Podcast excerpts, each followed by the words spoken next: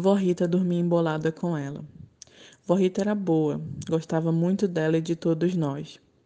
Talvez ela só pudesse contar com o amor de Vó Rita, pois de nossa parte, ela só contava com o nosso medo, com o nosso pavor.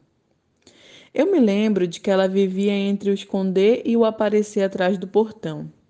Era um portão velho de madeira, entre o barraco e o barranco, com algumas tábuas já soltas e que abria para um beco escuro. Era um ambiente sempre escuro, até nos dias de maior sol. Para mim e para muitos de nós, crianças e adultos, ela era um mistério, menos para a vó Rita.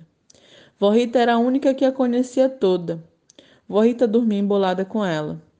Nunca consegui ver plenamente o rosto dela. Às vezes adivinhava a metade da sua face, Ficava na espreita, colocava lata na fila da água ou punha a borracha na tina e permanecia quieta, como quem não quisesse nada. Ela aparecia para olhar o mundo, ver as pessoas, escutar as vozes, e eu, de olhos abertos, pulava em cima, só os meus olhos. Eu não atinava com o porquê da necessidade do querer dela em ver o mundo ali à sua volta. Tudo era tão sem graça, grandes mundos uma bitaquinha que vendia pão, cigarro, cachaça e pedaço de rapadura. A bitaquinha era do filho dela. Ninguém gostava de comprar nada ali. O movimento era raro. Vendia também sabão, água sanitária e anil, e fora a cachaça. Estes eram os produtos que mais saíam. Em frente da casa em que ela morava com vó Rita ficava uma torneira pública. A torneira de cima, pois no outro extremo da favela havia a torneira de baixo. Tinha ainda o torneirão e outras torneiras em pontos diversos. A torneira de cima, em relação à torneira de baixo, era melhor. Fornecia mais água e podíamos buscar ou lavar roupa quase o dia todo. Era possível se fazer ali o serviço mais rápido. Quando eu estava para a brincadeira, preferia a torneira de baixo. Era mais perto de casa. Lá estavam sempre a criançada amiga, os pés de amora, o botequim da sema em que eu ganhava sempre restos de doces. Quando eu estava para o sofrer, para o mistério, buscava a torneira de cima.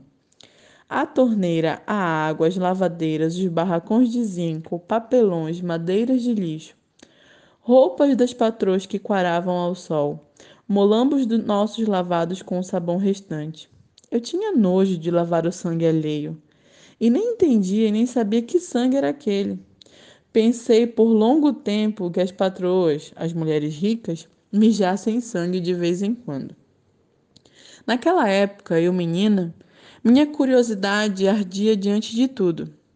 A curiosidade de ver todo o corpo dela, de olhá-la todinha. Eu queria poder vasculhar com os olhos a sua imagem, mas ela percebia e fugia sempre.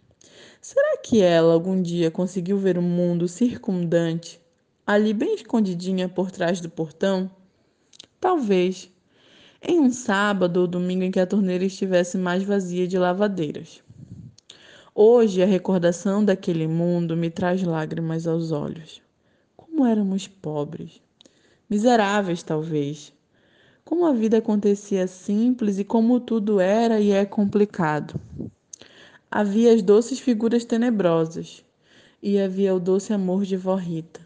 Quando eu soube outro dia, já grande, já depois de tanto tempo que vó Rita dormia embolada com ela, foi que me voltou este desejo dolorido de escrever. Escrevo como uma homenagem póstuma à vó Rita que dormia embolada com ela, a ela que nunca consegui ver plenamente, aos bêbados, às putas, aos malandros, as crianças vadias que habitam os becos da minha memória. Homenagem póstuma às lavadeiras que madrugavam os varais com roupas ao sol. As pernas cansadas, suadas, negras, aloiradas de poeira do campo aberto, onde aconteciam os festivais de bola da favela. Homenagem póstuma ao Bondade, ao Tião Puxa-Faca, à velha Isolina, à Dona Anália, ao tio Totó, ao Pedro Cândido, ao Sonoronha, a Dona Maria, mãe do Aníbal, ao Catarino, a velha Lia, a Teresina da Oscarlinda, a Mariinha, a Donana do Padim. Homens, mulheres e crianças que se amontoaram dentro de mim, como amontoados eram os barracos de minha favela.